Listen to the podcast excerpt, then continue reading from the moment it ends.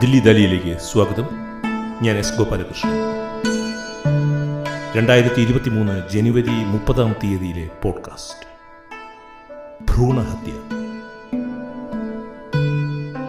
ഗാന്ധിജി അവസാനമായി നിരാഹാരമിരുന്നത് അദ്ദേഹം കൊല്ലപ്പെടുന്നതിന് പതിനേഴ് ദിവസങ്ങൾക്ക് മുൻപാണ്.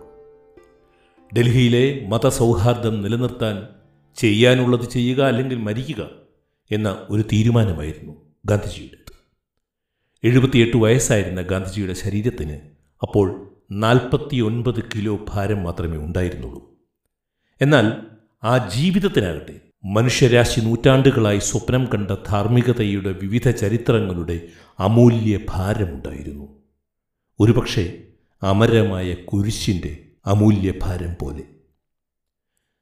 നിരാഹാരവ്രതം തുടങ്ങി മൂന്ന് ദിവസങ്ങൾ കഴിഞ്ഞപ്പോൾ ഒരു അമേരിക്കൻ പത്രലേഖകൻ ഗാന്ധിജിയെ സന്ദർശിക്കുവാൻ ചെന്നിരുന്നു. പതിനഞ്ചാം തീയതി ആ ലേഖകൻ അമേരിക്കയിലുള്ള ഭാര്യയ്ക്ക് അയച്ച സന്ദേശത്തിൽ ഒരു കയറ്റുകെട്ടലിൽ ചുരുണ്ടുകിടക്കുന്ന ഗാന്ധി ഗർഭപാത്രത്തിലെ ഭ്രൂണം പോലെ തോന്നിപ്പിച്ചു എന്ന് എഴുതി. വളരെ പ്രസക്തമായ ഒരു വാചകമാണ് അത്. ഞാൻ ഒന്നുകൂടി വായിക്കാം. ഒരു കയറ്റുകെട്ടലിൽ ചുരുണ്ടുകിടക്കുന്ന ഗാന്ധി ഗർഭപാത്രത്തിലെ ഭ്രൂണം പോലെ തോന്നിപ്പിച്ചു. നമുക്ക് അതേക്കുറിച്ചൊന്ന് ആലോചിച്ച് നോക്കാം. ഏതായിരുന്നു ആ ഗർഭപാത്രം? എന്തായിരുന്നു സത്യത്തിൽ ആ ഭ്രൂണം? എന്തിൻ്റെ ഭ്രൂണാവസ്ഥയായിരുന്നു അത്?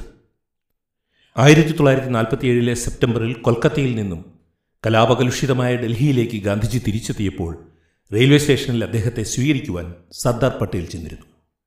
ഇന്ത്യയുടെ ആഭ്യന്തരമന്ത്രിയായിരുന്നു സർദാർ പട്ടേൽ അപ്പോൾ. ഓഗസ്റ്റ് പതിനഞ്ചാം തീയതി ഇന്ത്യക്ക് സ്വാതന്ത്ര്യം കിട്ടിക്കഴിഞ്ഞിരുന്നു.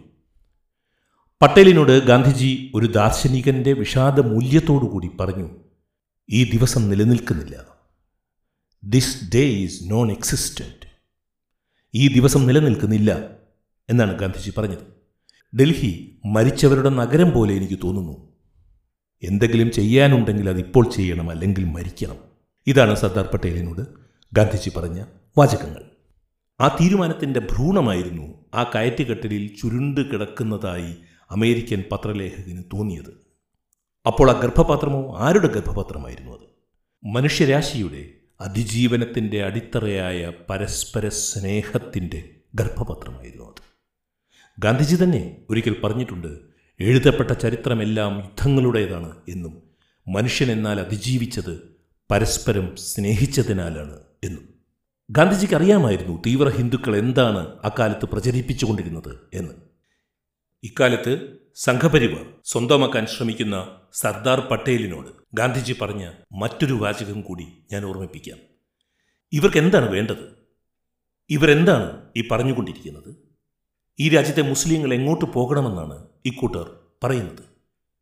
ഇന്ന് മുസ്ലിങ്ങളെ ഒഴിവാക്കാൻ ശ്രമിക്കുന്നവർ നാളെ ക്രിസ്ത്യാനികളെ ഉന്നം വയ്ക്കും, പിന്നെ പാഴ്സികളെ.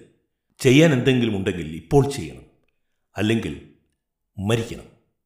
നിരാഹാരം കിടന്ന സ്ഥലത്ത് ദിവസവും നൂറുകണക്കിനാളുകൾ, മതഭേദമന്യേ നൂറുകണക്കിനാളുകൾ ബാപ്പുവിനെ കാണുവാൻ എത്തിക്കൊണ്ടേയിരുന്നു.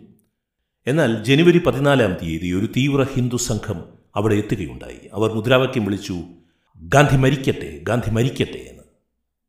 മൗലാന അബുൽ കലാം ആസാദും സർദാർ പട്ടേലും പ്രധാനമന്ത്രി പണ്ഡിറ്റ് നെഹ്റുവും ഒക്കെ അപ്പോൾ ഗാന്ധിജിയോടൊപ്പം ഉണ്ടായിരുന്നു. അവർ പുറത്തിറങ്ങിയ ആൾക്കൂട്ടത്തിനടുത്തേക്ക് ചെന്നു. പണ്ഡിറ്റ് നെഹ്റു അവരോട് കയർത്തു, ബാപ്പു മരിക്കണമെന്നോ? അതിനു മുൻപ് നിങ്ങൾ എന്നെ കൊല്ലൂ. പക്ഷേ അവർ പണ്ഡിറ്റ് നെഹ്റുവിനെ കൊന്നില്ല. അവർക്ക് വേണ്ടത് കിഴക്കിൻ്റെ ക്രിസ്തുവിൻ്റെ രക്തമായിരുന്നു.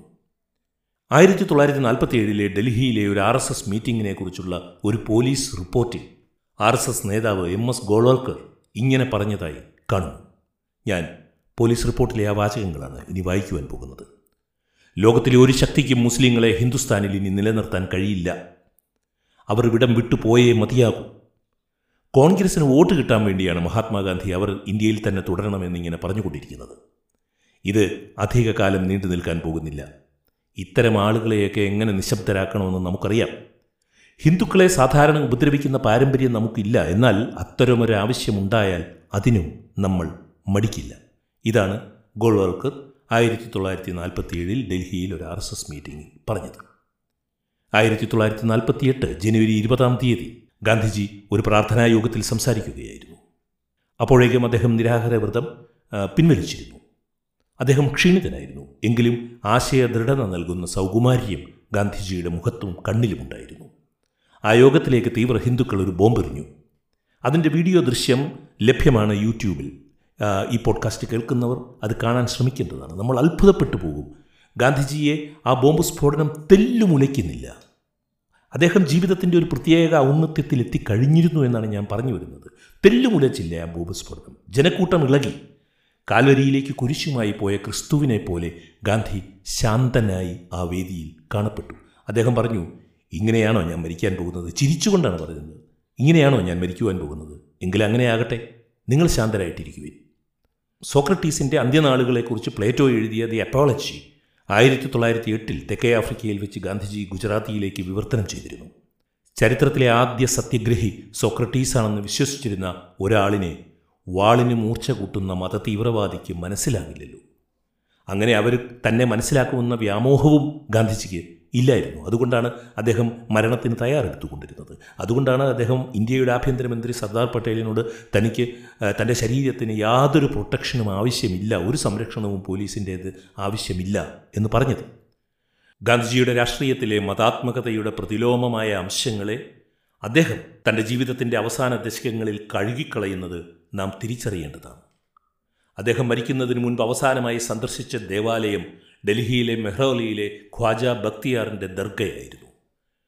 ഇന്ന് രണ്ടായിരത്തി ഇരുപത്തി മൂന്നിലെ ജനുവരിയിലിരുന്ന് ഏതെങ്കിലും മതത്തിൽപ്പെട്ട ഒരു തീവ്രവാദി ഗാന്ധിജിയുടെ സന്ദർശനങ്ങൾക്കോ ഗാന്ധിജിയുടെ ജീവിതത്തിനോ അവരവരുടെ രാഷ്ട്രീയ താൽപ്പര്യത്തിനുള്ള അർത്ഥം വ്യാഖ്യാനിക്കുവാൻ ശ്രമിച്ചാൽ അത് സോക്രട്ടീസിൻ്റെ മരണത്തെ വെറും ഒരാത്മഹത്യയായി കരുതുന്നത് പോലെ ആയിത്തീരും.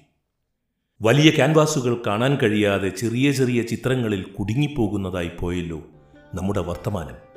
അതാണല്ലോ നമ്മുടെ വർത്തമാനകാല ദുരന്തവും. ഭ്രൂണഹത്യ രണ്ടായിരത്തി ഇരുപത്തി മൂന്ന് ജനുവരി മുപ്പതാം തീയതിയിലെ ദില്ലി താലി പോഡ്കാസ്റ്റ് ഇവിടെ സമാപിക്കുന്നു. കേട്ട സുമനസ്സുകൾക്ക് നന്ദി. സ്നേഹപൂർവ്വം എസ് ഗോപാലകൃഷ്ണൻ.